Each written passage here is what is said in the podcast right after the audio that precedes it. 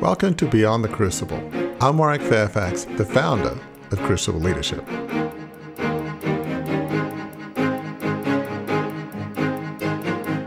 Work, no matter what you do, does give you a purpose. So when you think about where I was at that time, interviewing all these social entrepreneurs, hearing their stories of these crucible moments, like I was 40 years down the line and my kids and wife left me because I was so focused on growth we shouldn't be doing this. And so you hear these stories and you think about that inception point about when people are actually going to start their work. And we have these career fairs where people come in, they flash all these shiny objects at you. Come work for my company. We've got beer on Friday. Or come work for my company. We've got this cool office. It's not the way to go at all. I, I think we've got a big problem here on our hands, and I'm glad that you know we're talking about today. We are indeed talking about it this week about how to find purpose in your life and work that allows you to create a legacy that stretches beyond the bottom line of balance sheets and the showy flash of corporate perks. Hi, I'm Gary Schneeberger, co host of the show and the communications director for Crucible Leadership. Warwick's guest for this episode is Kevin Edwards, host of the Real Leaders podcast who has discovered through hundreds of interviews with high powered high achievers, interviews that date back to college, that one of the greatest crucibles most face is settling for success and not pursuing significance. What's the antidote? Finding a calling that allows you to do good for others even as you do well for yourself.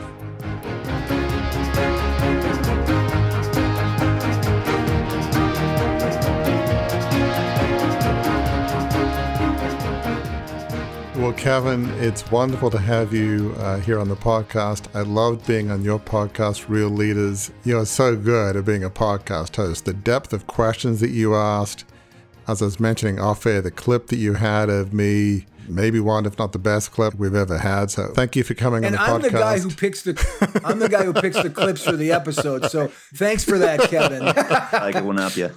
There you go. Exactly. Yeah. Uh, Kevin said the bar high, so no pressure. But, yes. Uh, well, yeah, and just the whole concept of real leaders. Uh, just looking at what's on your website, and I kind of love what you have here. Real Leaders is dedicated to elevating and accelerating the global impact movement in order to inspire wise solutions to, to the issues that matter most. That whole concept of, of what it takes to be a real, real leader, and it's more than just success, as we talked about in our last conversation. But before we get to kind of uh, real leaders and what you do now, Tell us a bit about Kevin Edwards, you know, where you grew up, sort of like the background that led you to really get involved in podcasting and real leaders. Connect the dots for us about your background and how you got to where you are now. Yeah, thanks, Warwick. And yeah, Gary, I'll go on the same point because I get those guests that come on the show that always give me those long bios. And I know. Really, when I was starting out, it was just so awkward just reading these bios, just touting them. Like, how about they just tell me, you know, who who they are? That's right. why I just want to give you something short and sweet. And I am the, the host of the Leaders Podcast, where you know leaders keep it real, of course. But I started out um, really as an intern for Real Leaders. Uh, they at the time I think had four employees, so fairly small company, small businesses, love small businesses. The founder came to me and he said, "Hey, would you mind kind of writing some stories on some social entrepreneurs?" I said, "Social? What are social entrepreneurs?" I had no idea what they were. I was into entrepreneurship at the time. I had my own like, you know, pressure washing business, you know, going to local, you know, neighbors and asking them if I could pressure wash their deck or driveway for a couple of bucks in the summer. Yeah, this internship opportunity came about, and I said, "Well, Mark, you know that's great. I like write certainly write some stories. I'm not really that good of a writer, but you know, for young real leaders, not that many people our age are reading magazines nowadays. You know, this is the time when Facebook just rolled out their videos. So I had one of my best friends on campus. I went to the University of Arizona, was like the philanthropic video editor, would do all those fun, cool little videos. And he was the best. I mean, he had the whole campus swag going on. Everyone was rocking his shirts. Everyone wanted to be in part of their videos. So I said, hey, how about we make business cool? How about I go out and interview, you know, some of these social entrepreneurs and really just get to understand and learn what they do. So, oh, you know, I just went up the um, the West Coast with him and his his car after uh, sophomore year. And we're, you know, no budget whatsoever. We just told Mark, hey, just give us a shot. So we rent some, you know, basic equipment on Amazon. I'm sure we're all trying to figure out microphones. I've got a nice set here now, but it wasn't this way before. It was a couple of lapel mics that worked, you know, one every 10 times and you had a camera and keep in mind I'm I'm six three and we're doing these these walking interviews. So my buddy, you know, Tucker, he's holding this camera up here. He's about five nine. So you know, after we thought, you know, we were biting off more than we could chew. We're doing about 10 interviews a day with these social entrepreneurs, 30 minutes each. So, you know, by the end of the summer, you know, Tucker has some ripped shoulders there.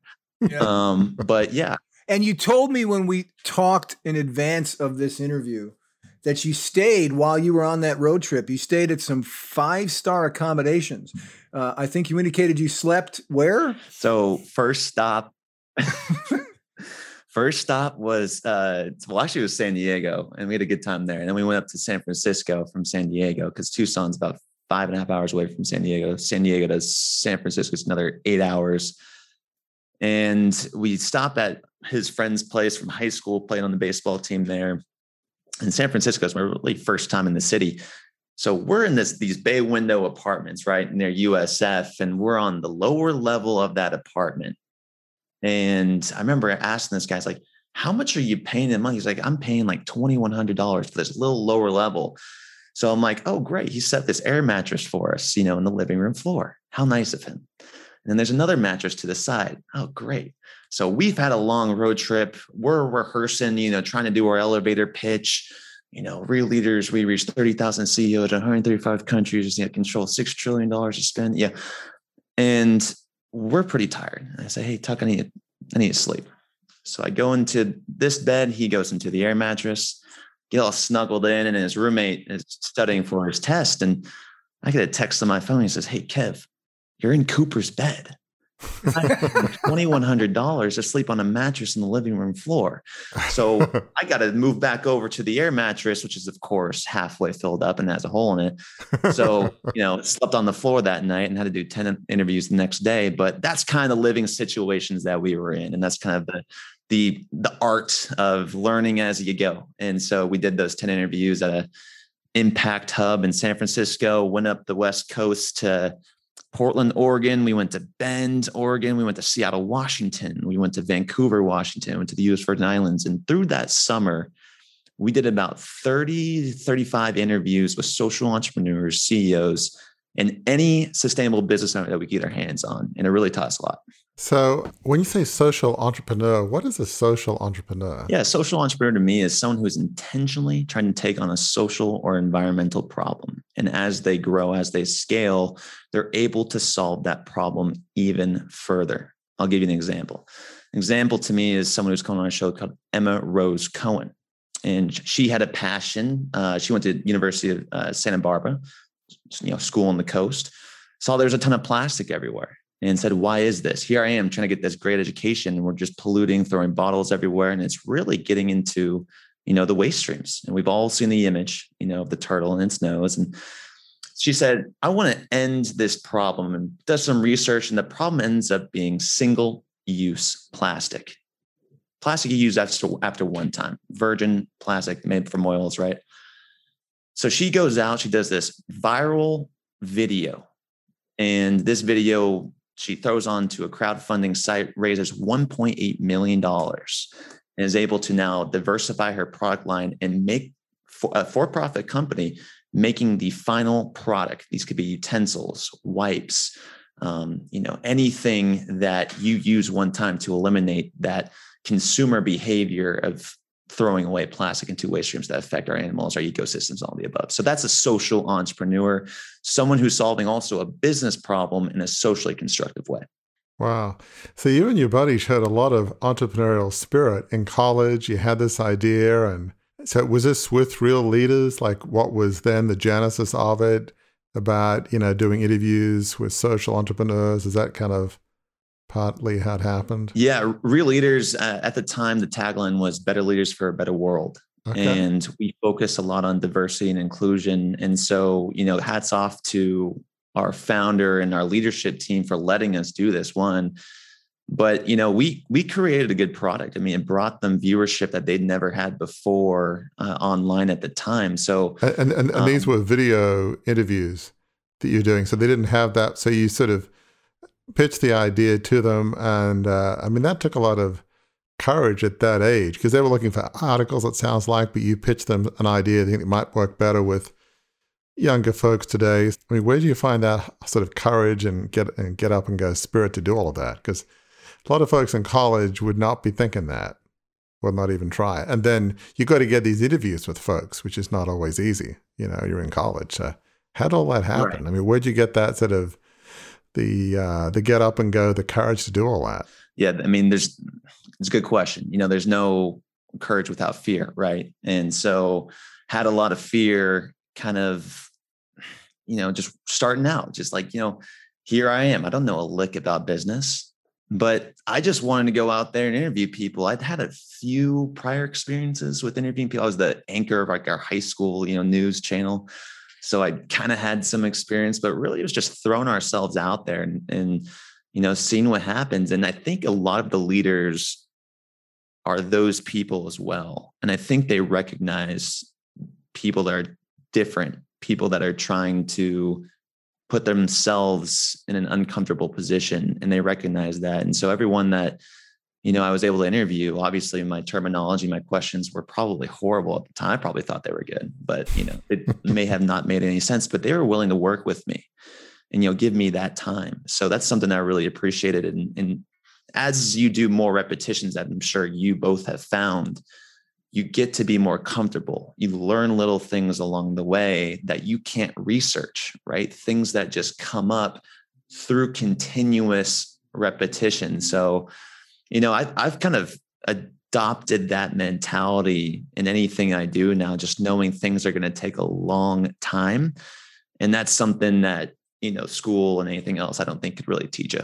Yeah. I mean, I think you're answering this, but maybe to other folks in college or young people starting out, what are the lessons you learned from that epic road trip up the West Coast and pitching an idea, which, I mean, they'd pitched one idea to you, but you kind of pitched it back to them in a slightly different uh, vein. You know, they weren't looking for video series, but you offered it to them. So, what are the lessons you'd, you'd offer for college folks or young people uh, that you learned from that whole experience? Yeah, uh, business owners are more willing to give you their time versus their money. And so I think it was a pretty easy sell for us to say, hey, give us 30 minutes of your time and we're going to talk about your career, career path, career advice for young social entrepreneurs. Break these videos down into one to three minutes and bring these success stories to life to inspire purposeful careers. Do you have a moment? A lot of them did. And so, um, you know, relentless emails. Obviously, we got rejected a hundred times, but people are very willing, especially people in the in the impact space. They need that recognition right now. So I think you know we, definitely fill the gap for them in terms of uh, getting them some uh, marketing material out there. So there were some wise strategies there that you know business owners is one thing, but folks that want to have an impact uh, environmentally and socially, they want to get their environment out there. Here's a couple young guys. You know, it's like, well, these, and you weren't just talking about a whole long form video. You're talking video clips. You're probably a variety of different things that you could package it. So that was, so that was pretty enterprising. So as you go, maybe walk back, and you mentioned off air you grew up in, in, in the Portland area. Was there something in your background, parents, or something that gave you this entrepreneurial, courageous spirit? I mean, where does that sense of adventure come from? Well, my mother is the president of Real Leaders, so oh, uh, okay. that's how I was able to get that opportunity, which is very fortunate. Um, and that's the thing, though. You, Warwick, you you work in you know how. Yeah, I'm pretty, pretty, yeah. You yeah, don't it's, want to work for your mother, so um, yeah. I, in terms of the my background, I think for entrepreneurship, it really just started out with you know like pressure washing and standing decks um, doing something that was different. I mean, I was always very active. I was in student government in high school. I ran a community task force that we started. I was pitching, you know, into, in front of a court to get us more money for our nonprofit at the time when I was super young. So my parents always made me uncomfortable, always threw me into the fire. And I think my dad's favorite quote is to make my life miserable. Like that's his number one job. So um, I, I always grew up in an uncomfortable setting and always had to persevere over a lot of different challenges, whether it was on the sports team, whether it was in family life, like anybody does, I would assume. So um, yeah, I think I think but also maybe environmentally, yeah. Growing up in Oregon, you're definitely. I mean, I didn't realize I grew up in a forest until I moved to Tucson, Arizona.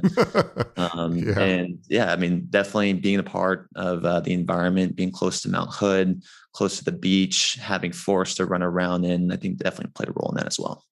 As you tell that story, one of the things that leaps out to me, the very first thing you said to me when we did a, a, a call like a month or so ago now, first thing I wrote down on top of my paper everyone has their own crucible is what you said. And, and, it sounds like what you were just describing right? You had your own experiences and the people that you talked to had their own crucible experiences. I mean it's as warwick says if you haven't had one check your watch because you know in, in 15 minutes you might have one. But that's a pretty profound statement for this show to say everyone has their own crucible yeah i, I would agree on that i mean what warwick is saying is completely true and that's really the crux of what has kept me going. Interviewing successful social entrepreneurs, CEOs, and you hear these stories about, you know, I wasn't, I didn't have any meaning in my life. My, my kids didn't recognize me anymore. I had this spear in the heart moment where I was so focused on growth and I just lost who I was. You don't hear these things all the time. That's what I think is so great about your show and crucible, I, I told Warwick on the show, it couldn't be a better word. Severe trials that lead to the creation of something new. All of these people have had this career realization and needed to do something more meaningful that aligns with their intention. And so that's what I'm trying to get out um, with our content, with our show, and just out of these interviews as well. But I don't yeah. think we do as good of a job as. Uh, oh no, you, you guys do awesome. Just one more beat on the back I always love the backstory. It sounds like either or both of your parents must have had some entrepreneurial spirit. I mean, your mom founding, you know, Real Leaders must have had something.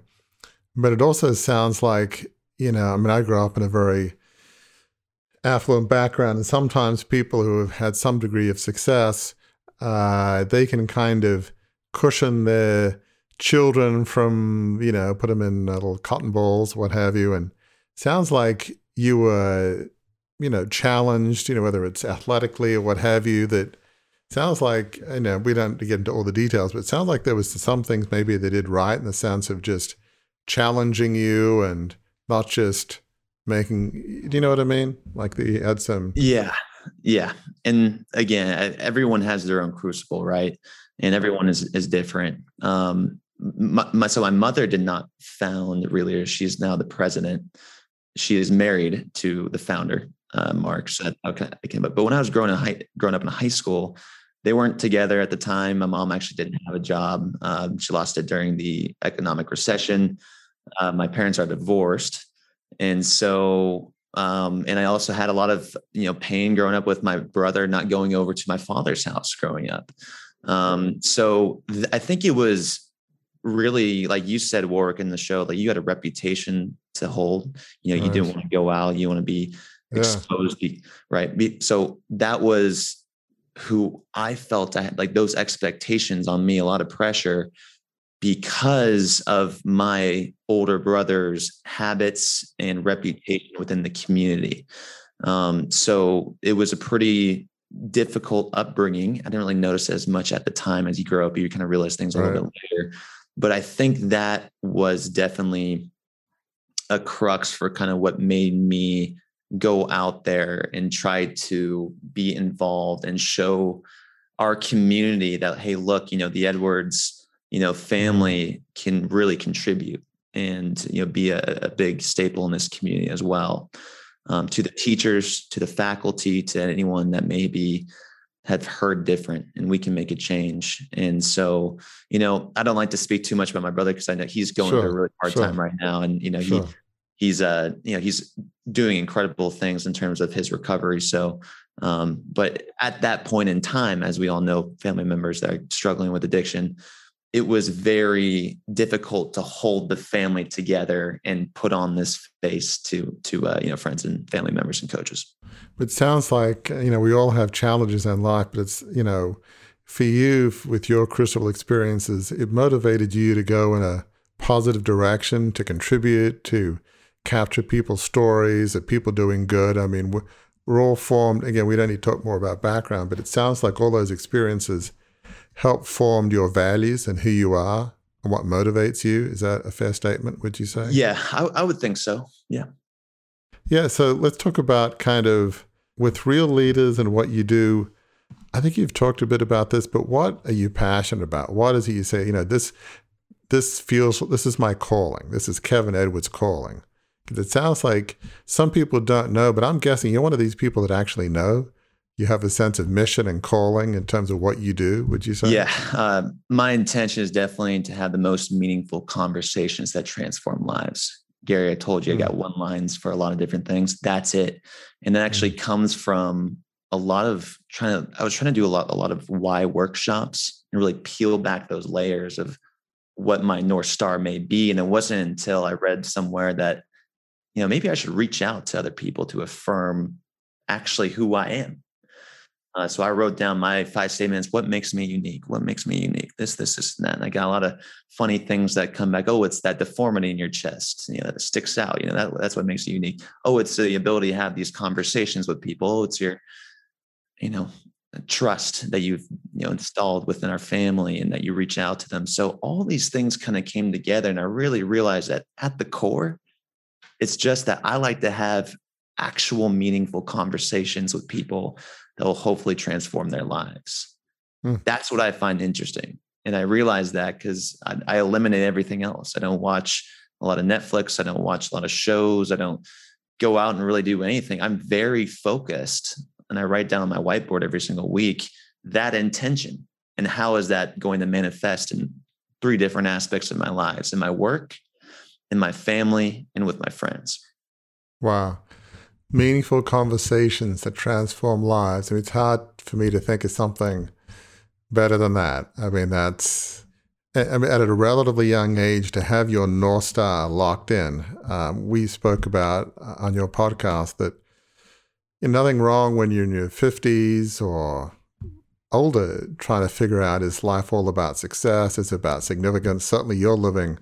we define a life significance as a life on purpose dedicated to serving others clearly that's what you do that what you do. I don't mean to be flippant but you, have got that box checked right?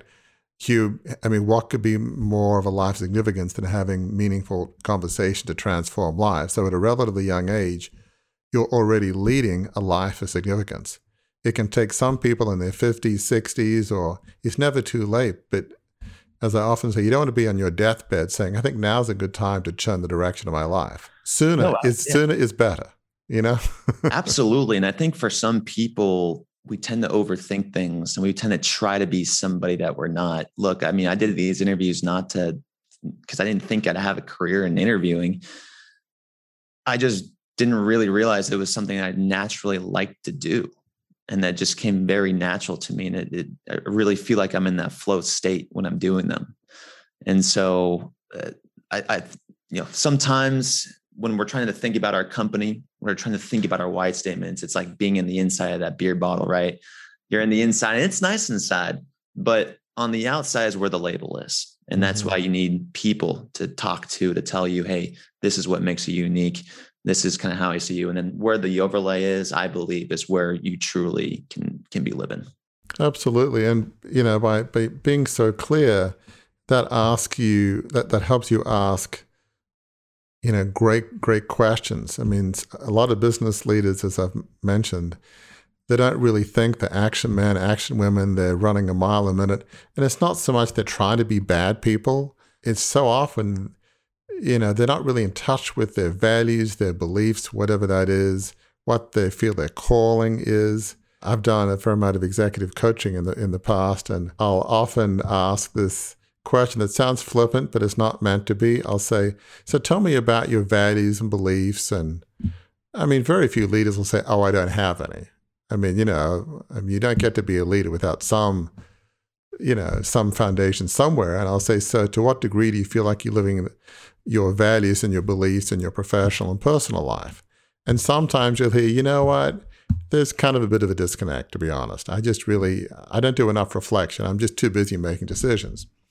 And so then I'll ask with a straight face, because as a coach, you're non-judgmental, and I certainly try to be.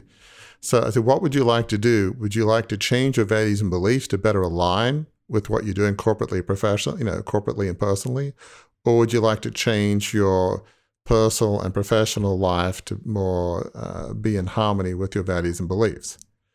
And it's pretty clear to me. I mean, most people, what are they going to say? No, let me change my values and beliefs. Well, most sane people aren't going to say that. But you have to ask that, right? And then, so I guess the point of the story is in you using your words by having meaningful conversations that, you know, that help transform lives, just by asking that one question, what are your values and beliefs? To what degree do you think you're living it? I'm just asking questions. I'm not judging them. They're judging or assessing themselves. And so it's right. using different language.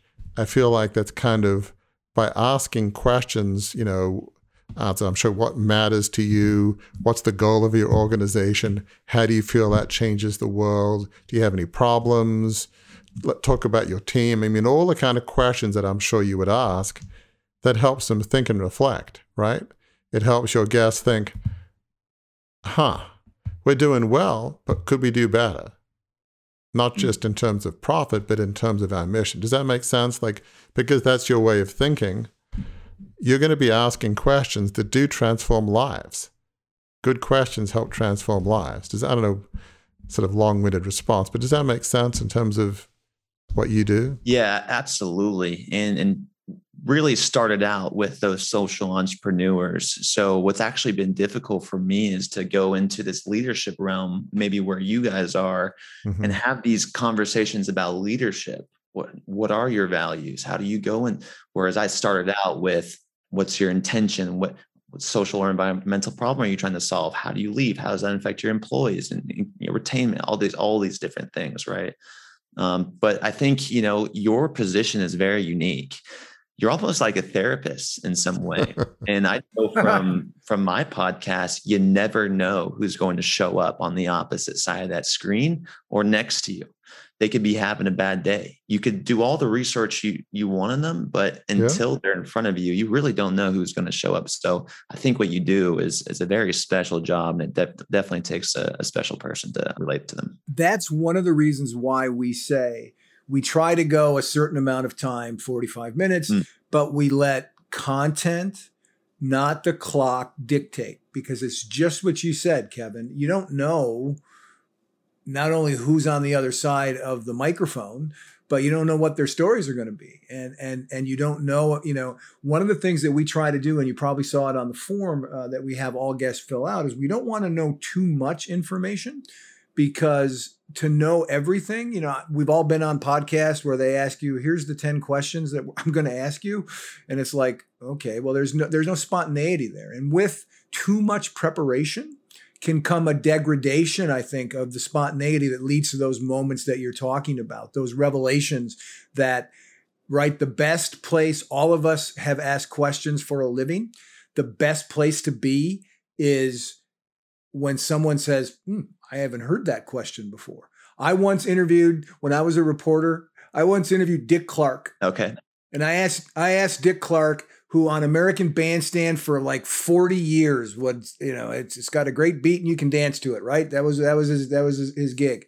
I asked him if he danced, and he said to me, "No one's ever asked me that question."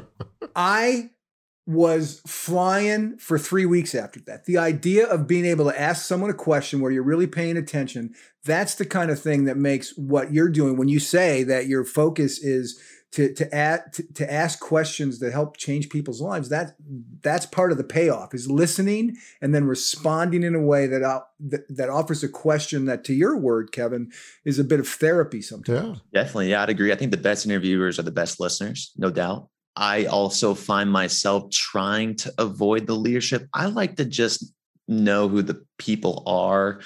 Are they funny? You know how they react to certain questions? Are they super tight in business like this? They only talk in, in business terminology.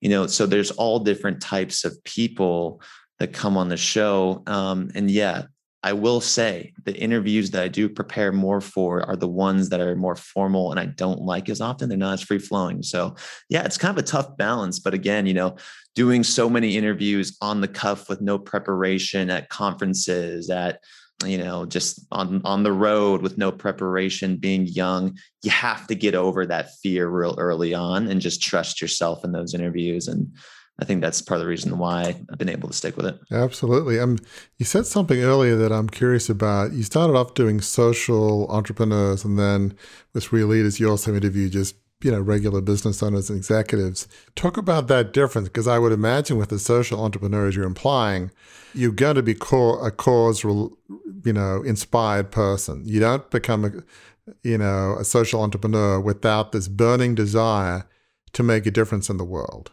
I mean, you have to have that. Otherwise, why would you do that? So, have you, what kind of differences have you found in interviewing regular leaders, for what, want of a better word, versus social leaders or social entrepreneurs? Right. Well, well, what is a real leader? Right. We ask that question at the end of every show. Right. Yeah. There's not one definition. There's not one right answer. So I think the overlay between kind of where we are is that crucible moment is that career transition because all the social entrepreneurs we've had on had traditional careers worked mm-hmm. for big four you know went to really good schools and kind of had that again that spear in the chest moment. Um, so that's kind of where we started. Um, i'm always trying to push myself and push those boundaries to say hey let's get someone on um, paul stamets a mycologist right i uh, interviewed this I don't know if you know who this is. Akon, he's an artist. He's a big time performer. Yeah. yeah.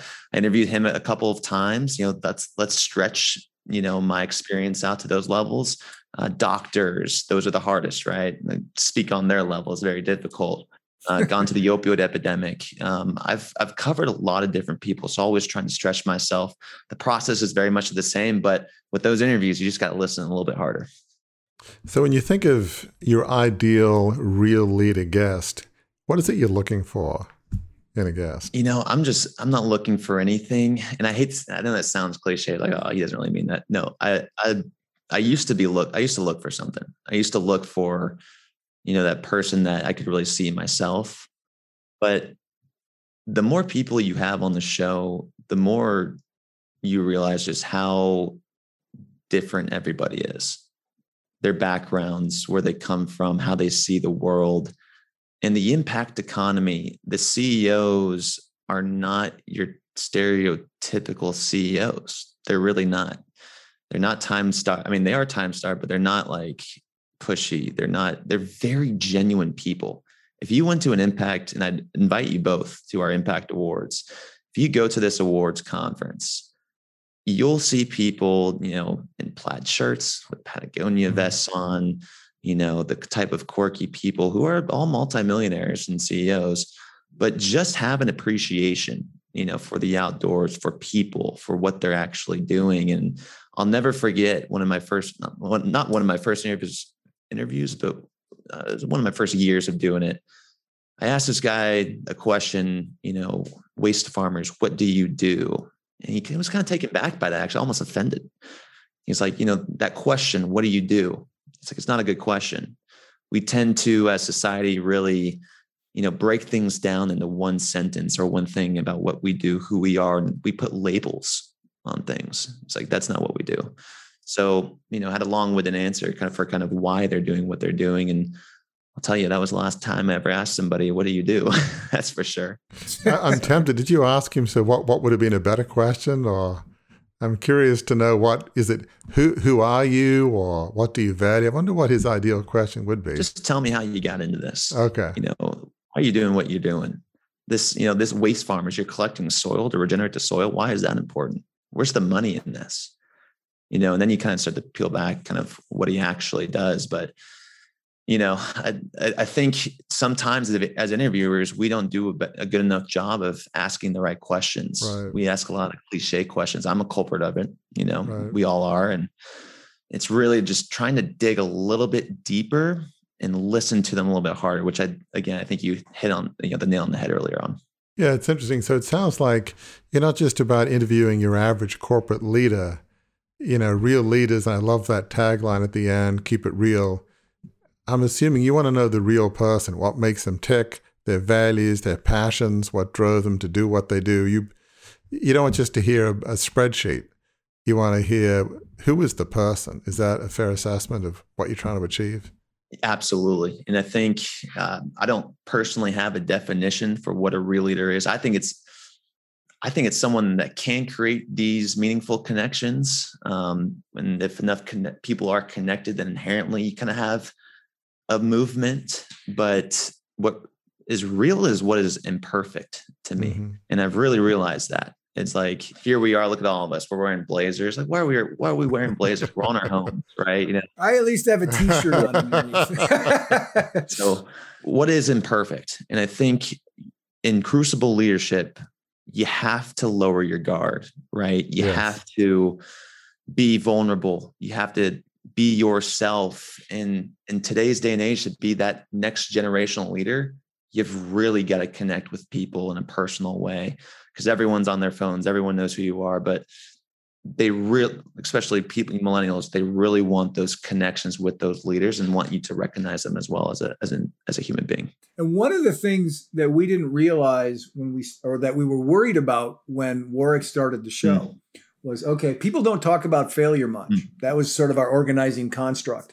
And then we sat down and said, where are we going to find guests if, if, people don't talk about failure much and warwick's unique because he talks about his failure and setback you know with the takeover bid that that didn't work you know how are we going to find guests and here's the beautiful thing that we found it's been not just it's not been easy to find guests but it's been not nearly as hard as it was and, and the thing that we discovered that's so um, great about it is that regardless of what the, circumstances of the crucible may be as i've said not many people have have lost a 150 year old media company at a price of 2.25 billion with a B, which is 4.7 billion in today's money, but we don't go there often.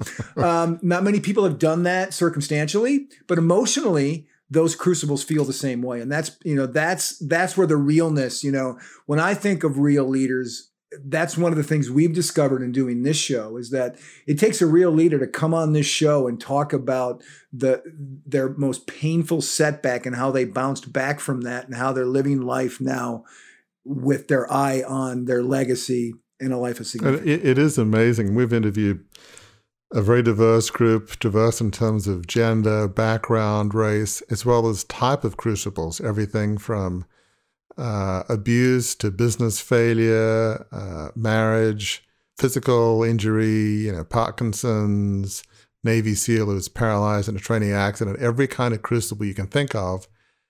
And they all have something in common. They refuse to lie down and and just while away the next 30, 40, 50 years of their life. They uh, often lean into their crucible uh, like the Navy SEAL I mentioned. I think I mentioned on the po- on your podcast who, uh, you know, lives in San Diego, where I think you mentioned uh, you are, and um, ended up, uh, you know, becoming executive director of this uh, clinic for vet that has some of the top technology anywhere in the country. Well, he's using his pain again. It's an oft-used phrase for a purpose, and um, so all of these folks we've interviewed, there's a commonality amongst all of them. I mean, a lot of the time I'll say, well, I'll almost apologize because what I went through financially was devastating and my sense of self and self esteem was devastating. But I feel like, well, I wasn't like physically abused. I didn't become a paraplegic. Almost like, well, I'm not, my crucible is not nearly at the level that you went through. And every, all these people, when I say that, will say, you know, your worst nightmare, your worst experience is your worst experience. They don't judge you. It's not like a competition who has had the worst life. They don't judge you. All these people, and we've interviewed, you know, 50 plus. So there's some commonality in this. I feel is fascinating. And it, obviously, your podcast is called Real Leaders, but yeah, I sense some of that what you do is similar. Like I think you've mentioned off air about trying to align people's skills with their with their values, um, helping people f- before they get stuck. I mean, some of the language and thoughts you have, there's some similarities, don't you think, in terms of what your heart is? for the leaders you talk with? Yeah, plenty. And and you know, I'm actually developing a new course right now called Impact RX and the Impact Prescriptions for you know, I guess our dream customers, 28 to 36 year olds who are what we say are stuck in career paralysis. So the impact prescription is a cure for that paralysis and breaking down that impact into six different things intention, model, profitability, accountability, customers, transformation, impact in this as a course, a lesson, you know, for people to really feel unstuck. But also, you know, Warwick, the, the there's so many crossovers, right? As we found out today. But another one I think is this success versus significance. Mm-hmm. But for us, it's short term versus long term. Mm-hmm. If you're someone who's wants to have a significant life, you're not thinking about the short term right here and now. You're thinking about the long term. So for these impact organizations, they're thinking seven generations down the line. Will our kids be able to live in this planet? You know what I'm saying? When the price of oil increases and distribution costs go up, what's that going to do for our economy? Let's focus on local now. So there's a lot of world problems that uh, I've been exposed to through these interviews: uh, poverty, you know, hunger, health and well-being, the SDGs, um, water shortage, again, the opioid crisis, mycelium uh, decline, with, with the roots of fungi, right? All of these different things. These leaders are taking a stance. They've found their purpose. They've aligned it with this intention, and they're thinking in the long term in ways to solve these problems. That's why I find it so fascinating. I mean, what I find encouraging is, you know, some folks talk about, well, you know, first part of my life, I'm gonna, you know, be successful, then I'll have enough money, and maybe maybe I'll have enough money to do start a nonprofit or join a few nonprofit boards. Maybe I can do that in my 50s or so. But in the meantime, let's, you know, I'll work my way up to be partner or whatever it is. And I don't think it's an either or. And I, I guess, mm. you know, I, I, I try not to be judgmental, but I have a different perspective. I think all of life should be significant from grade school or frankly your earliest memory on. You could have a life of significance in elementary school. You don't have to wait till you're 40, 50, 60. And, you know, you'll have to make choices. It doesn't mean to say that you leap, uh, you know, leap off the partner track at your law firm or your business. But, you know, maybe just to pick law for an example, maybe you're a lawyer and it's like, you know, maybe I'd like to get into environmental law or nonprofit law. Well, maybe you might not make as much money as you would in corporate or tax. Uh, maybe I used part of this example on your podcast, but and it's not wrong. It's not a right or wrong decision. Just be intentional. Maybe as part of what you're, you know, how does it align with your values? If you feel like, no, I honestly feel like I can make a big impact in the corporate area by, you know, meeting with some of these CEOs and having a discussion and, you know, meaningful discussions that impact others, you can make a, a case for that. But do it because you're being intentional. And if you say, look, I'm going to make a lot less money being a nonprofit pro bono lawyer for folks that can't afford it. So long as that's your decision, that's not a wrong decision.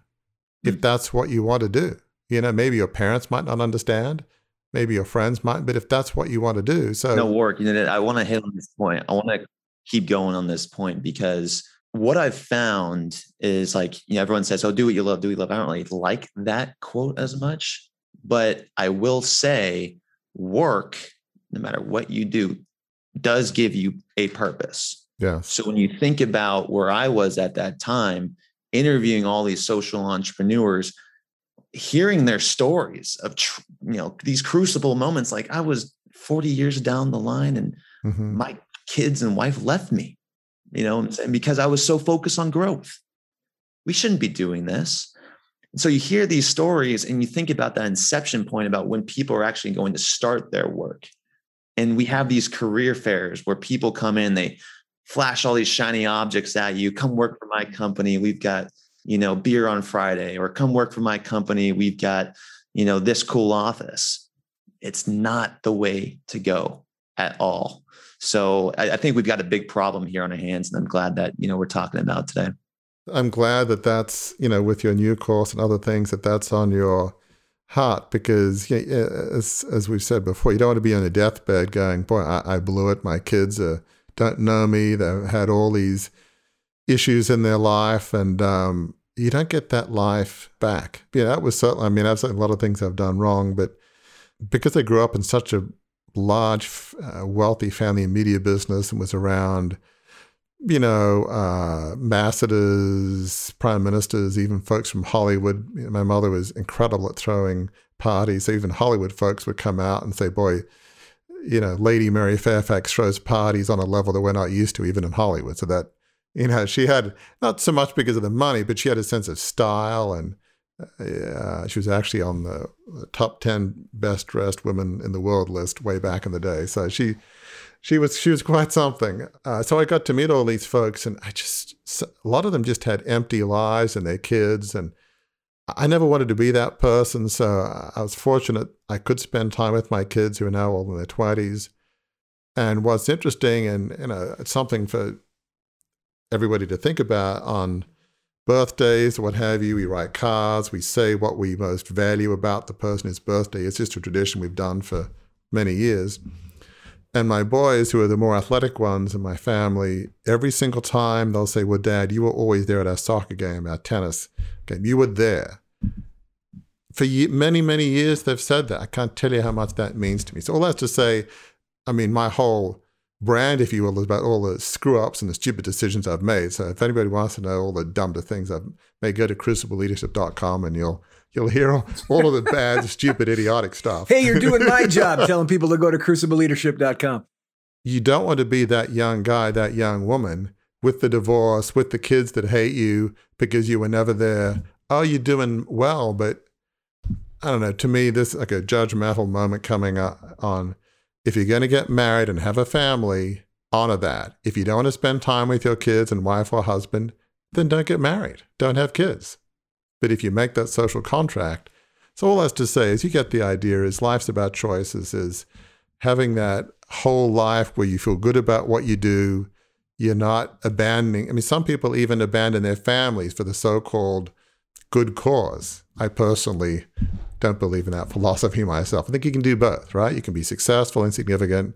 You can work on a good cause and have a decent family. So, anyway, I guess that's a, a bit of a discussion, but d- d- does that make sense? I guess I'm, I focus especially on young people of just getting these points. Don't go for the shiny object, even if the shiny object is couched in some socially good goal.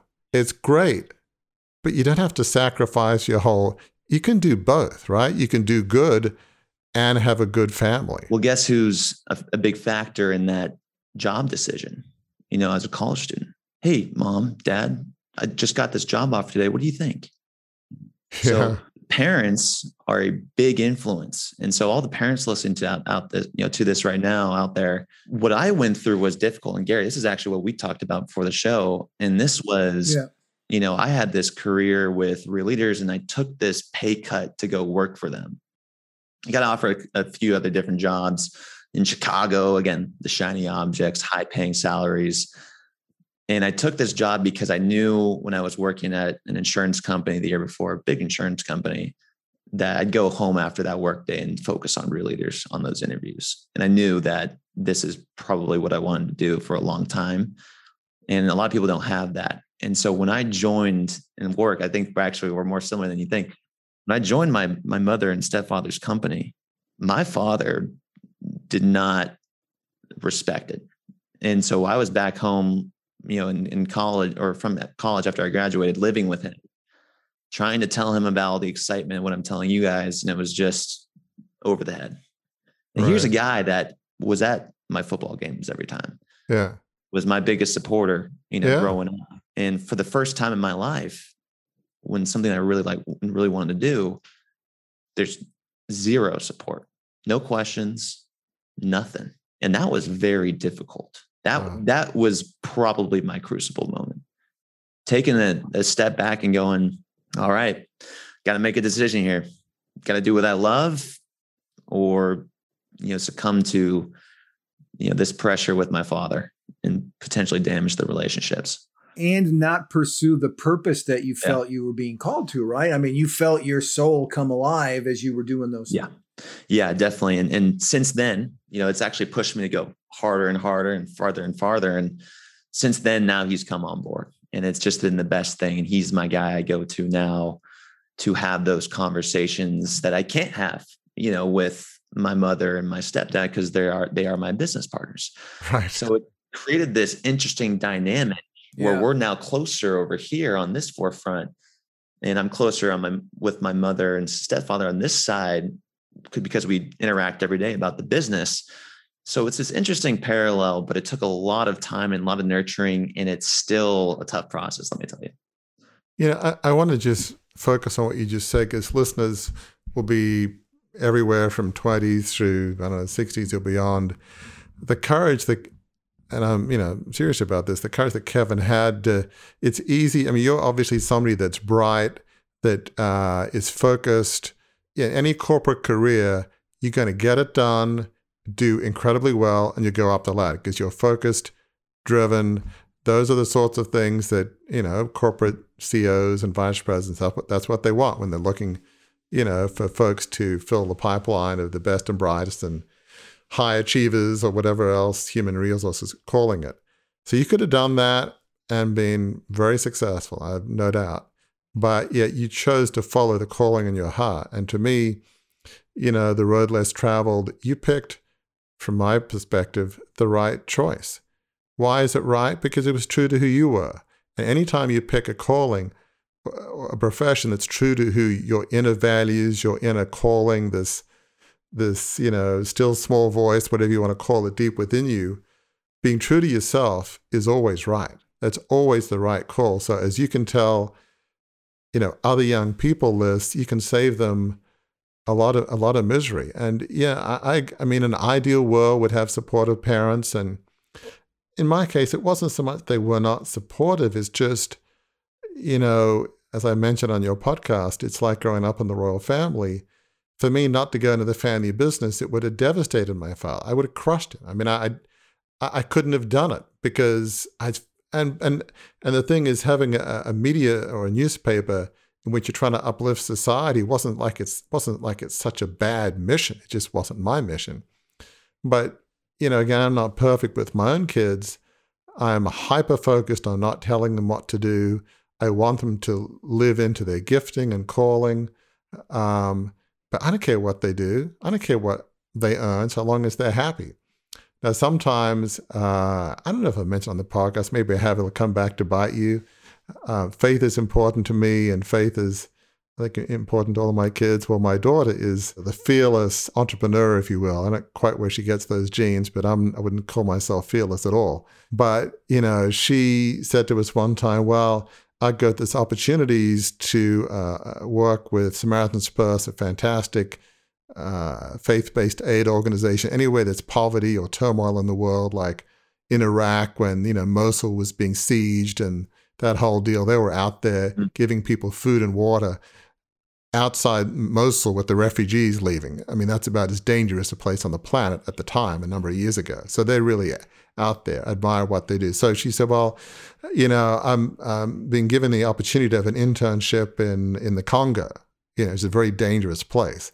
And then a year or so later, fast forward, South Sudan, again, one of the most poorest nations in the world. And there's been turmoil forever for a variety of reasons. Well, what are you going to say? No. She was over 21, so no wouldn't have helped. You know, where people have faced, so it's not like it's not like we disagree with her mission, right?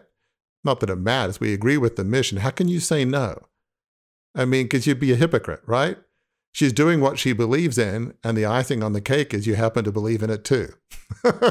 you just wish it wasn't so dangerous. So, I don't know. I mean, it can come back to bite you when you uh, try and live this out. But all in all, it is a good philosophy for parents, and I want them to really hear what Kevin has said: is support your kids' calling. Forget about the numbers and the career, and if they do what they love, it'll sort itself out. So your parents need to hear that. And those in their 20s, you know, they just need to have the courage to, I don't mean to reject your parents, but just do what you feel called to. Does that kind of make sense? Yeah. And, and the young adults need to listen too. They, they need to, yeah, you know, they cannot reject your parents' opinions and thoughts. Right. That's another thing I took a long time for me to learn and say, huh, they're right about a lot of different things. Well, that's true. I mean, there are some folks, anybody that's older than 40 by definition must be wrong. Well, sometimes you can learn from other people's mistakes. They're mentoring. How do you do things? In my younger days, I mean, it's easy to, when you're young to get into this I'm going to share my truth, throwing the hand grenades and machine guns. And I'm speaking my truth. Well, you can speak your truth, but try and do it a little bit more diplomatically first. You don't have to go in there all guns blazing. You know, that's typically a mistake early on that you learn later on. But um, I'm going to show that I listened to my parents when I was younger. that if if I had something to say that I thought was relevant to a conversation, to say it, and that is I believe the, the sound we heard was the captain turning on the fasten seatbelt sign. It's about time to land the plane. Not quite yet. We have a couple more things we need to do. Um, the first thing, Kevin, I would be remiss if I did not give you the opportunity to let our listeners know how they can find out more about the Real Leaders podcast, about real leaders, about you. Yeah, I appreciate it, Gary. Yeah, uh, Real Leaders podcast. Uh, just go on. It's on every listening platform: Apple, Spotify, YouTube. Just search Real Leaders podcasts, and you'll find it's a red logo. It's Real Leaders with Kevin Edwards. Uh, you can also find more information at realleaders.com. Uh, it's real-leaders.com. Also, if any of you listening out there are impact organizations. Right now, we've got impact awards going on right now. We do a great job of, again, bringing those companies that are in the dark into the spotlight through our publication, through all of our media resources. And many of the CEOs come on the show as well. So that's another another outlet. And then, of course, the uh, the course is launching here, fully available for everybody online in June. Awesome. I've got one more question and then I'm going to go back to Warwick. But you said something, Kevin, in the, the form that we had you fill out that, and the question is one that we ask everybody. Uh, what, in your professional estimation, are the key principles and tangible action steps that can help people in the midst of a crucible move beyond it? And this is uh, your response, and I'd love you to unpack it a little bit because I think it, to Warwick's point, we try to offer hope to people here, and I think what you say here offers a yeah, lot. Yeah, please remind me when I you said. say you say understand who you are, where you want to go. And I love this line. And whatever gets in the way becomes the way. Unpack that a little bit for folks. Right. Yes. Uh, the obstacle is the way. So if, if things um, are, are roadblocks in your life, let's take, for instance, um, a relationship um, that you need to patch up, give that person the call. Um, if you're room is messy. Clean it up. If there's things that you are not getting done for your organization, get it done. Stay disciplined. And you're going to find that life's going to be a lot easier for you. So I think anything that comes in the way, we recognize that. And a lot of the times we just we think of it as a bad thing when reality it's exactly what we have to do so yeah understand who you are and then you know the obstacle is the way absolutely Wow. I mean, that is so profound. That's very crucible leadership like. That the, it's also very gets... stoicism like. Is that a? are you a big fan of the Stoics? Because I've, I've, yeah. Yeah, it's uh, okay. Marcellus uh, Aurelius. Yeah. Yeah, oh, yeah right. you know, it's um, we had somebody on the podcast actually. Was it Joe Badaracco in um, uh, there was Step Back. Was it in that book. I think he mentioned that. He was also in the movie Gladiator, at least his character was. Uh, Not Joseph Badaracco. No, but Marcus the, Marcus yeah. Aurelius is the emperor right. of Rome. Yes. Uh, yeah. yeah. So here's the, here's the caveat yeah, of that. Yeah. Is the part we don't talk about is the part you have to eliminate. What are those toxic relationships in your life? What are those things that are taking away time from you? Netflix, HBO, alcohol, drugs, staying inside. Those are the difficult things and those are the obstacles. We've got to avoid those and eliminate those from our lives and eliminate everything that isn't in our intention, that isn't going to get to where we're going. And again, we're all human, we're all flawed. It's not going to be perfect, but just realizing those things when they happen, I think is half the battle. Hmm.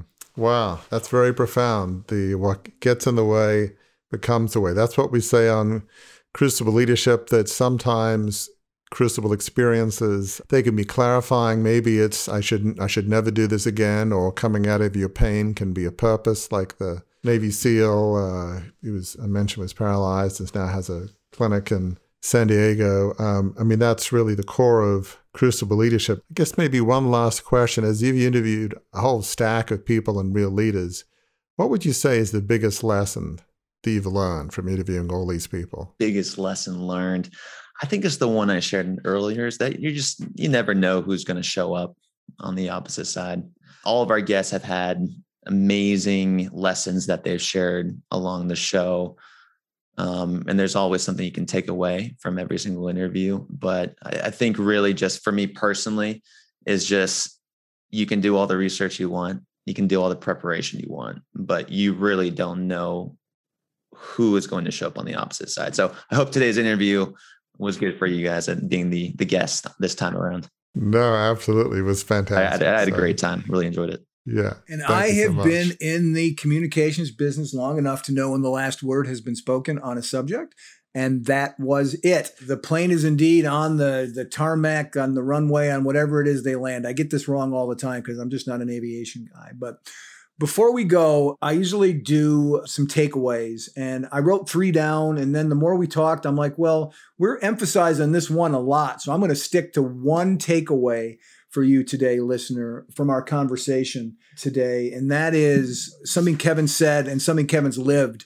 We call it a crucible leadership soul work, but it's finding out what your unique gifts and passions are Kevin arrived at what he calls his North Star and what Warwick called when he was talking about it as his calling by doing that soul work, asking others what made him unique, taking a hard look at his skills and vision, and it led him to his life's purpose, having meaningful conversations that change lives.